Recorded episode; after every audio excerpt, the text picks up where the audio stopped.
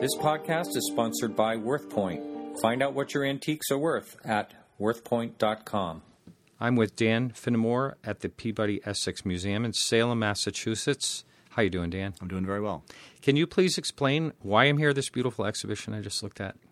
Well, the show is called Impressionists on the Water, and it focuses on uh, late 19th century French views of the sea, rivers, coastal views, uh, harbors, that sort of thing, and how the Impressionists utilized that subject matter for their own purposes. Mm-hmm. And oh, I want to get into some of the artists and the artwork, Impressionism in general. One thing came to mind: Manet. When, he was one of the what they call the fathers of Impressionism. Um, I didn't see any works by him. There's a wonderful print in in the show yeah. right, of, by Manet. Manet was an interesting character because uh, he was very knowledgeable about seafaring and actually chose that as his initial career direction, but only uh, decided to become an artist after he sat for and failed the uh, exam for the Naval Academy twice. Wow. Wow, good for us. Yeah, that's true. yeah. I want to ask you personally, how did you get involved in the whole museum side, the curating, and what's your background?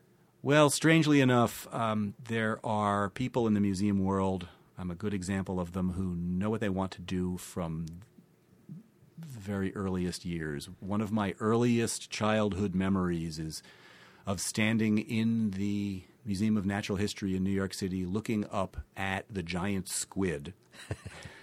I don't know how old I was, but it's permanently emblazoned in my yeah, mind. I would think so. Yeah. And so I always knew I wanted to be a museum curator. And when I went to graduate school, all of my professors thought, oh, well, that's cute. That's really nice, but you'll really become an academic like me. Uh-huh. Uh, but I stuck to it. Really? Wow. And is this the first museum you worked at, or have you been to other uh, no, I have. I've. This is my place. I've worked here really? for a long time, and um, I feel like I've worked in five different museums because uh-huh. when I first arrived, this was before our expansion, even before our merger, and I think it's.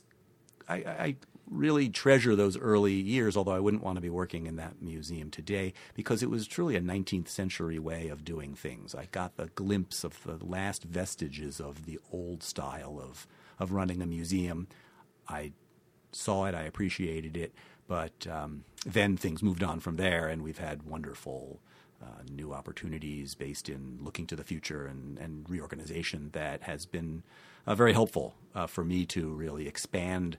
Uh, my vision and my goals f- as a curator to create larger exhibitions, more ambitious exhibitions that reach a much larger audience. Wow.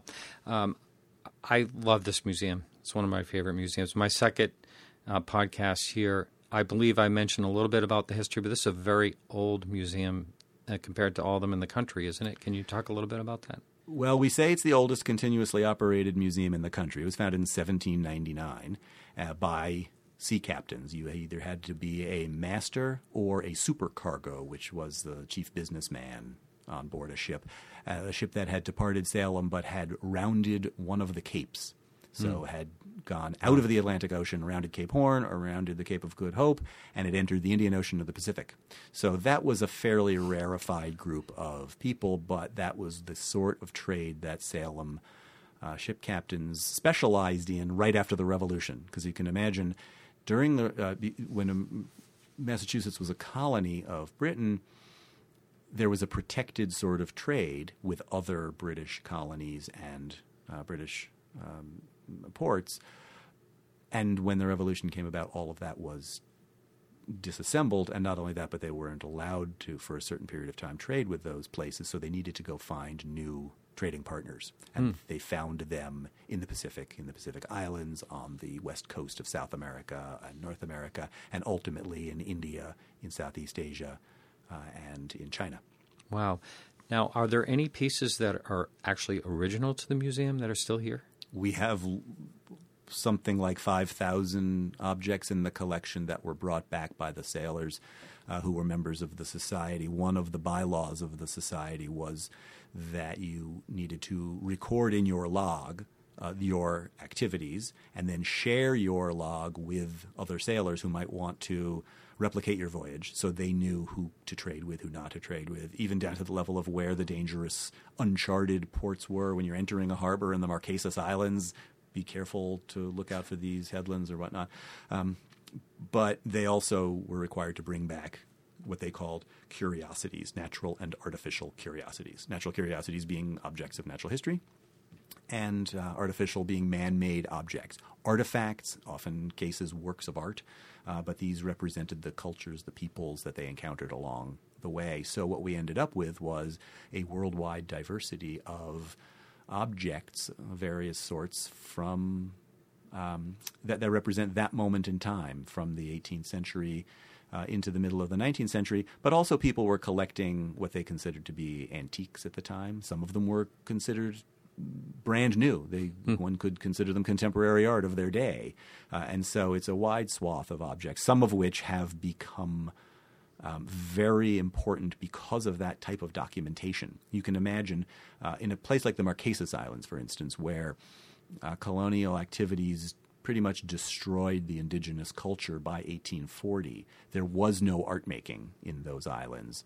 Uh, after that time, American ships, including Salem vessels, were sailing in there, and and it was this it was the members of the East Indian Marine Society that were collecting things from the Marquesan Islanders and sometimes recording in their journals the interaction that took place, what they traded them for, what the significance of these objects might have been to the people who made them. And uh, then we have the name of the ship. We know when it was returned. We know it when it came into the uh, museum collection. So our accession book is actually a record of some of the most important, some of the most important documentation for parts of the world where they are sort of without history. They don't have their uh-huh. own historical narratives of art making, or uh, wow. Uh, and so this museum collection, we're able to document a trajectory for uh, stylistic change and that sort of thing. Now, are those logs available for the public to look at, or are they in archives? We do have a museum archive and the library. We've recently moved to another location because we're renovating the building, but mm-hmm. the library is open to the public and it can be accessed on the website. You can get the location and you can contact them for the hours. I heartily encourage people to. They do have open hours, but I, if you have something specific to look at, I always suggest people contact a librarian in advance uh, because it's a it's an active place and there are untold treasures in that library. I Sounds cannot like overemphasize that. And what a great research source. Yes, I have spent if I added up all the hours that I have spent in that library, it yeah. would come to a pretty impressive uh, excuse me, a pretty impressive number. Yeah. Getting back to the exhibition, what are the dates, first of all? We'll open the show to the public on Saturday, November the 9th, and it will run until February the 17th. Wow, nice, nice long span there. And um, before we talk about the particular artists, and which are very interesting and some of the best artwork that I've seen in a long, long time, um, I want to talk a little bit about, Impressionism because you know, I mean, I've grown up in the antique and art business and all that, and you know, I heard said through perhaps my father or uncle, whoever it was, impressionism came about to fight against photography and um, and portraits and things like that.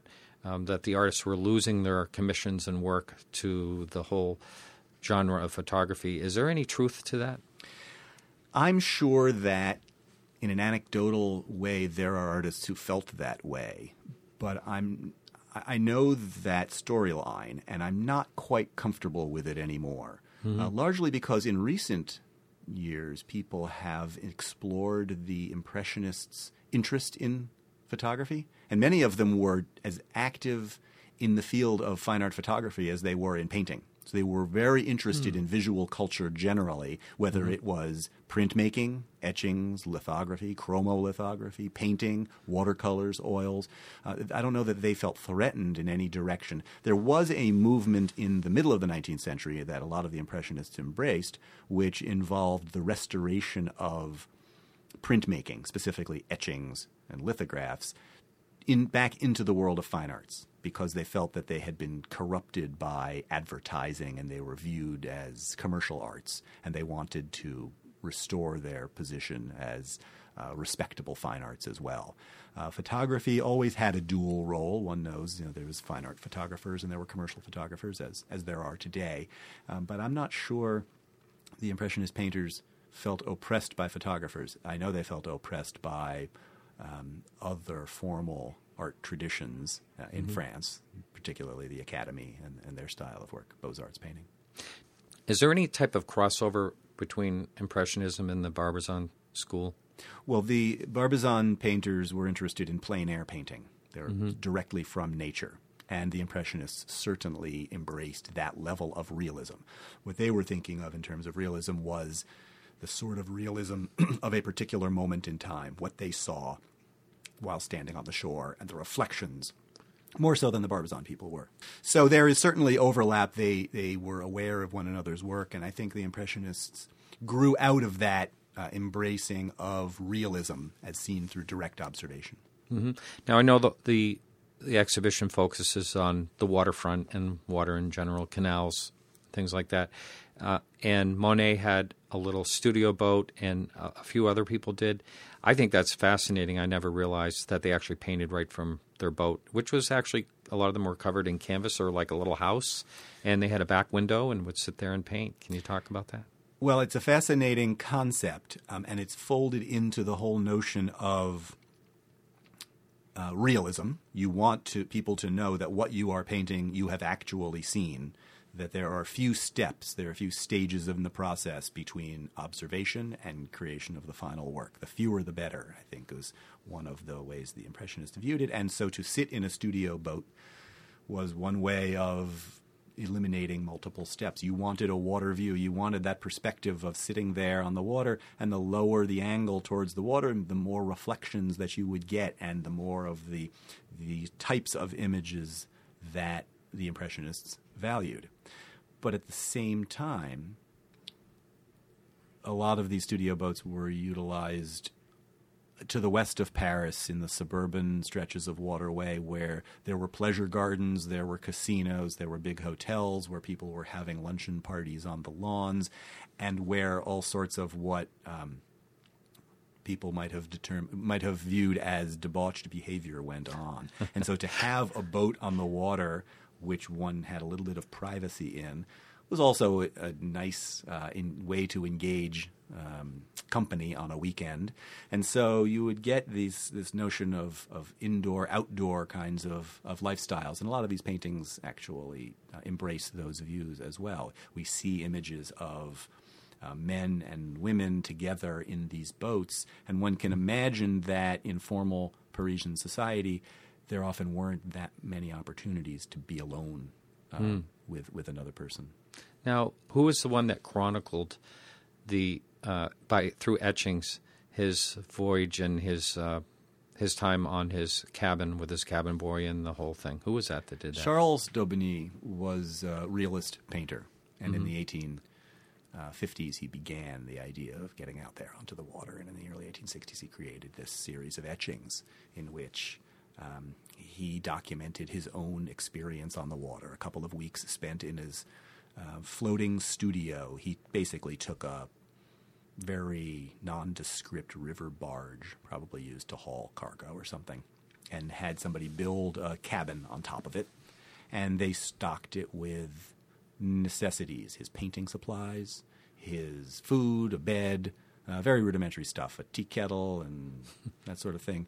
And then he and a cabin boy headed out onto the rivers and painted the views that he saw. But the etchings that he created that document his own experience are somewhat self referential and humorous. So it isn't a declaration of the importance of his work solely, it's also sort of poking fun at the experience. Uh, so there's a lot of humor in the series. Uh, excellent etching, top quality work. Yes, I But they're- saw that, yeah. They're very engaging pieces. Now, did he also do paintings uh, uh, during that same trip? I think the goal was the finished oil paintings, and this was created as he went along on the side. And, and I think these were created, the, the engravings, the etchings themselves were created after the fact um, as a, um, a record of his experience.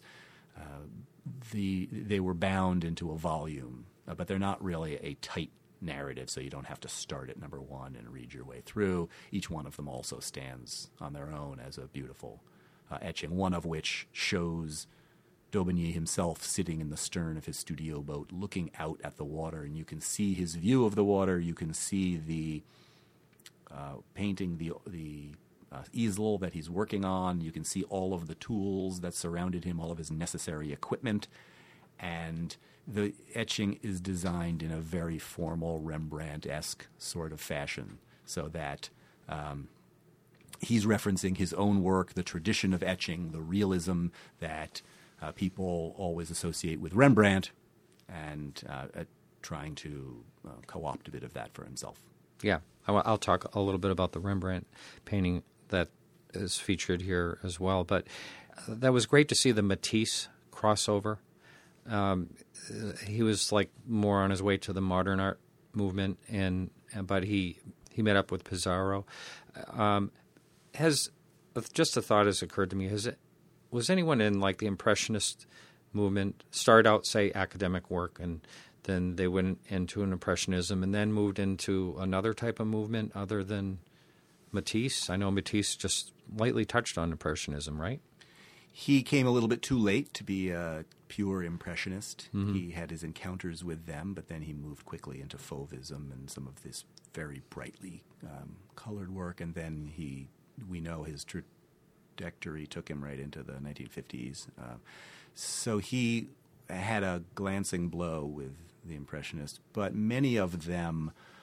Um, once they developed their style and Impressionism, didn't really uh, move out of it. There's certainly lots of explorations of various degrees of it, uh, and certainly Monet is an example of that because some of his earliest works show very formal training as a draftsman, uh, mm-hmm. uh, and as and some of his paintings were very much in, in a more realist tradition. And then he moves, and, and even throughout the course of his life, you would look at a painting and say, that's pure Impressionism. And it might be from the 1870s. And then something else which looks a lot more formal that is even later than that. Hmm. So so he kind of floated back and forth. The time took him you know, where where he wanted to go, depending on the subject and no doubt his mood. Yeah, yeah. I had heard uh, maybe just one of those rumors you hear, but he used to actually bring his paints into a museum or gallery because he never felt like his paintings were finished. Did you ever hear anything about that? I don't know that story, but yeah. it sounds dangerous. As yeah. a museum curator, I would raise the hackles. yeah. Speaking of that, I noticed uh, the beautiful Renoir, and, and, on these paintings, there's a type of glass for protection, but it's it's you can't tell there's glass on these paintings until you until you hit it at an angle or something. Is this something new in the museum? The world of of protective yeah. glass has come a very long way in the last 10 or 20 years. It used to be that if you p- put a piece of plexi between the viewer and the painting, you deadened the painting, you destroyed yeah. it. Uh, but particularly Europeans are interested in protecting their paintings that way, and there's much, much better quality protective glass now than there ever used to be. And if you light it right, it essentially disappears. Right. So I think most people who walk by that Renoir won't even notice there's anything in front of it.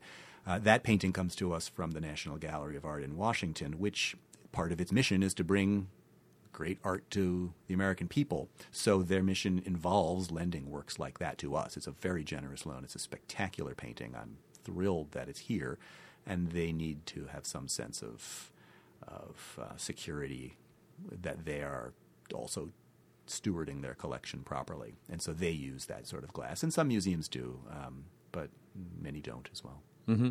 Would you consider that the one of the most important paintings? Well, visually, it's a star because yeah.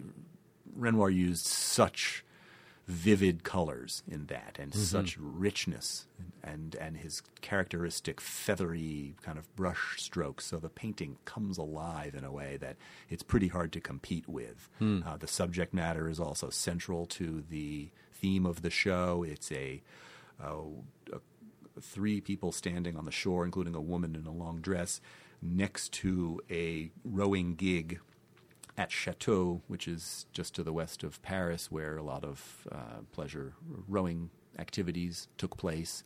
And uh, it's a large format work, so it's easy to say it's one of the stars of the show. Uh, it's a very important painting, but I would also point my finger at quite a few others as well. So it's a matter of personal yeah. taste. In the last part of the exhibition, Gustave Caillebotte. Caillebotte. Caillebotte. Yes. Wonderful works.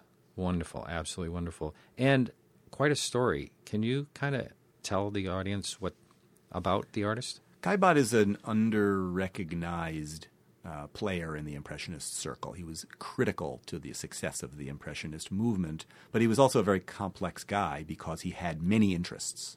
uh, in, including painting, but also gardening, very dedicated as a gardener, and sailing and yacht design and eventually yacht construction. So much so that he started out as a painter, uh, but he eventually left painting in order to design boats, build boats, race boats, run the yacht club in Paris, um, get involved in maritime activities. But he's so perfect for this exhibition because his knowledge was so deep in the maritime world and his skill was so consummate in the painting world that the expressions in these very large confident paintings, I think it's fair to say, Oh, yes. is unique and is really is an exclamation point uh, to the theme of the show. Caillebotte was a fascinating guy who uh, was a patron of many of the other impressionists. He he exhibited in several of the shows himself, but he also helped support the other impressionists. Often, when no one else would buy their works, he was buying their works. So he started out as a person of means. Yes, yes, Mm-hmm. with the family estate in Gennevilliers to the uh, west of Paris, and he would support them, giving them places to paint, and uh, he he actually uh, hired some, one of the spaces. He paid the rent on one of the exhibition galleries in, in, during the 1870s in one of those spaces, so that he, his interest in their work was not passing at all. He was one of them, and he was doing everything he could to help support the movement. Uh, and then gradually, his interests evolved towards uh, boat design. He designed 25 different versions of sailing yachts, of Seine River sailing yachts. Uh, there is something called the Caillebotte rule of racing. Uh, it involves 30 square meters of sail area, but all these boats would have to conform to a rule that he devised in order to race against one another. Uh, very, very interesting directions, multiple directions. He ended up as the secretary of the Cercle de la Voile uh, in the, the yacht club uh, in the river area there. Did he ever paint again, or when he was finished, was he just finished? I don't know. I, I think that he probably painted throughout his life, but stopped exhibiting his works. Yeah. And I do know that um, there are many of his works that have not really seen uh, public view. They might have stayed in um, families uh, in, in Europe.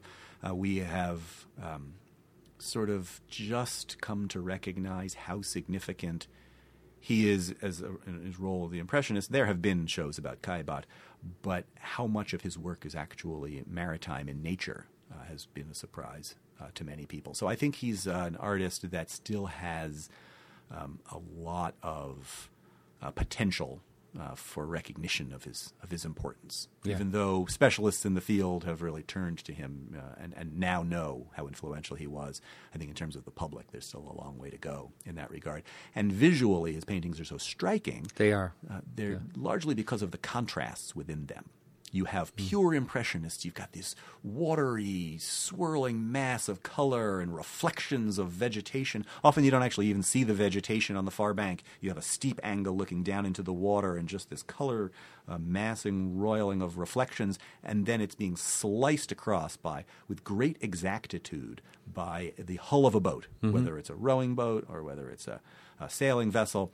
He was very interested in presenting these boats with high level of accuracy and the experience of being on these very protected waters uh, that way, whether or not he knew how he was differing from the rest of the impressionists or not. His work comes out uh, appearing quite distinct in that regard. Yeah. Would you say that his work is perhaps your favorite? Do you want to say? You even want to commit to that? it's pretty hard uh, to embrace one of the artists over the others, but as a uh, somebody with a great affinity for maritime painting, uh, he's an easy guy to love. I have Yeah. to say, and so and and he's his statements. Some of them are so grand, these large format canvases, uh, that they're just they're wow pictures in a positive way. You know, they're wonderful things. Um, yeah, I, I, it's, it's sure no problem. He's my favorite artist in the show. My favorite artist You can say it. Okay. at this moment until I walk into the room with the Monets. yeah. yeah. Is there anything else that you think would be an interesting topic? Well, there are so many little interstices in the show. There is a main narrative, but there are also lots of sidelines. We didn't take a narrow view of the exhibition topic to say this is a singular moment in time, but we set the show up to lead into the subject of Impressionism by embracing a broader range of the French cultural heritage as it relates to maritime activity. So we'll see. So in the show, we've we've uh, put forth earlier works of the romantic tradition of the sort of the enlightenment tradition of didactic painting some of the traditional marine art that people know about and then also some of the wonderful things that spun out of the impressionist movement people who adopted the impressionists techniques but applied them to different purposes. And so in various corners of the show there are there are very eccentric works uh, some of them very humorous, some of them very disturbing. They're sort of symbolist in their uh, effect, but they all are either informed by the Impressionists or are uh, looking towards that direction. And so I, I, we look at this whole subject as a broader movement that had a, had an origin that grew out of an existing tradition and and contributed towards uh, something uh, later on, rather than just a lightning strike uh, in the art world. Yeah a lot of times I like to talk about like behind the scenes because it's it's interesting. So, what is it like to undertake something like this this exhibition? It's a it's a very big job, of course. It's a very fun job. There are an awful lot of details. There's a large team of people who put together a show. Uh, as mm-hmm. the curator, I get to be the spokesperson for it, but I am anything but the only one. Uh, I am a leader in certain conceptual uh, design for a show like this, but there are a lot of people who uh, make serious contributions towards it. And so this, these are the teams that you work with to deliver the exhibition, the design of the exhibition, the interpretive fabric of the exhibition, the educational goals, the interpretive media that are installed within it, and so many other aspects. Um, but I think it's also fair to say that in the outside world, not a lot of people know what a curator does. What do you do all day?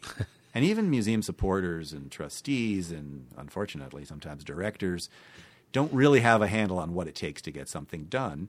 Um, and so I'm constantly questioned: Why would it take so long to do this? I had a, a, avid supporter of the of the department who was um, he's a trustee of several museums. He loved what I do but every time he would show up, maybe he'd have an idea. Why don't you hang this painting? I say, that's a good idea. And I'll, I'll get it up within the next year and a half. He's like, what do you mean, year and a half? And he was like a New York real estate guy, and he wanted action.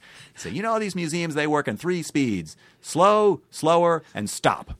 Because at the end of the day, he really didn't understand how sophisticated the operation is and what it took to get the label produced and confirmed as accurate and the painting conserved and uh, integrated into an educational plan and all of the things that you want to do correctly in order to maximize the experience of hanging a painting. So I, I make light of it, but it really is yeah. a pretty complicated operation.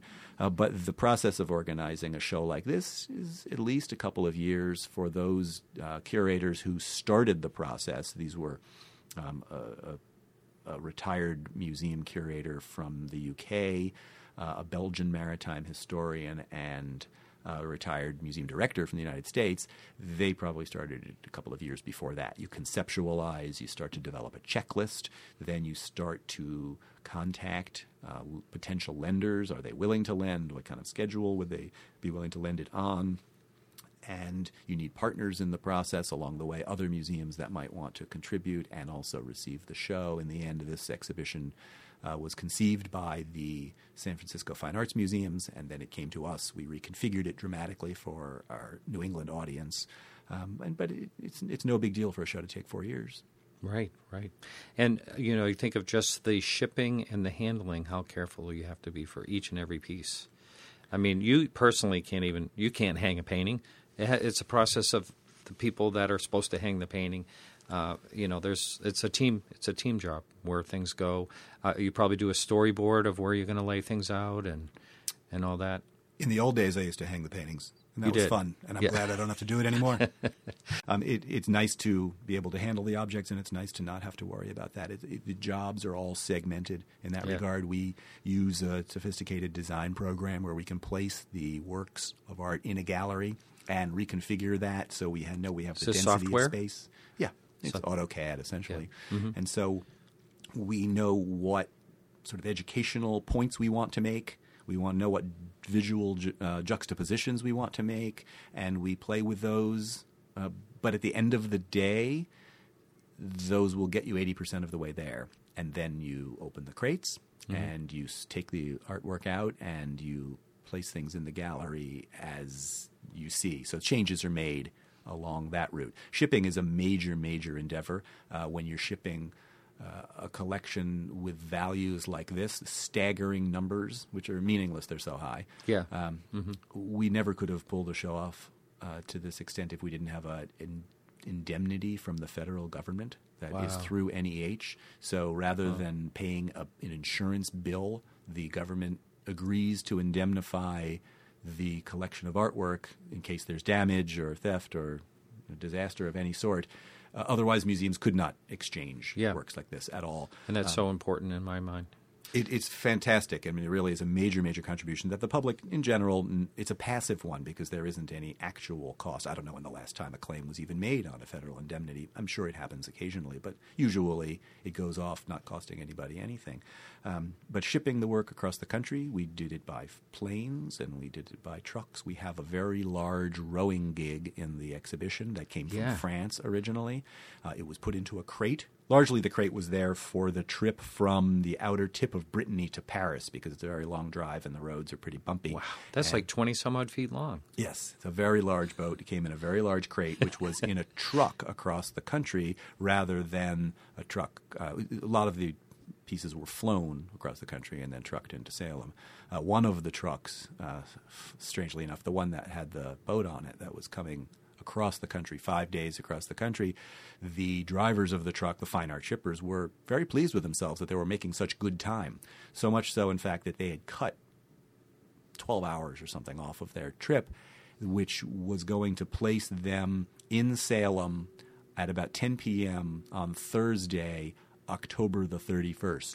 Halloween. Halloween, where we get 100,000 people Yeah, the milling biggest about in place the in the country for Halloween. And we said, don't do it. Slow down. Yeah. Drive slower. And they ended up showing up at uh, about 5 in the morning on uh, November the 1st. So everything was okay. Yeah. But it took them a while to realize the implications of what we were saying. Yeah. Don't do it. yeah, of any place in the country. Well, this has been great. And the website, PEM.org. pem.org, P E M, very easy. Well, thanks so much. It's been a real pleasure. Thank you.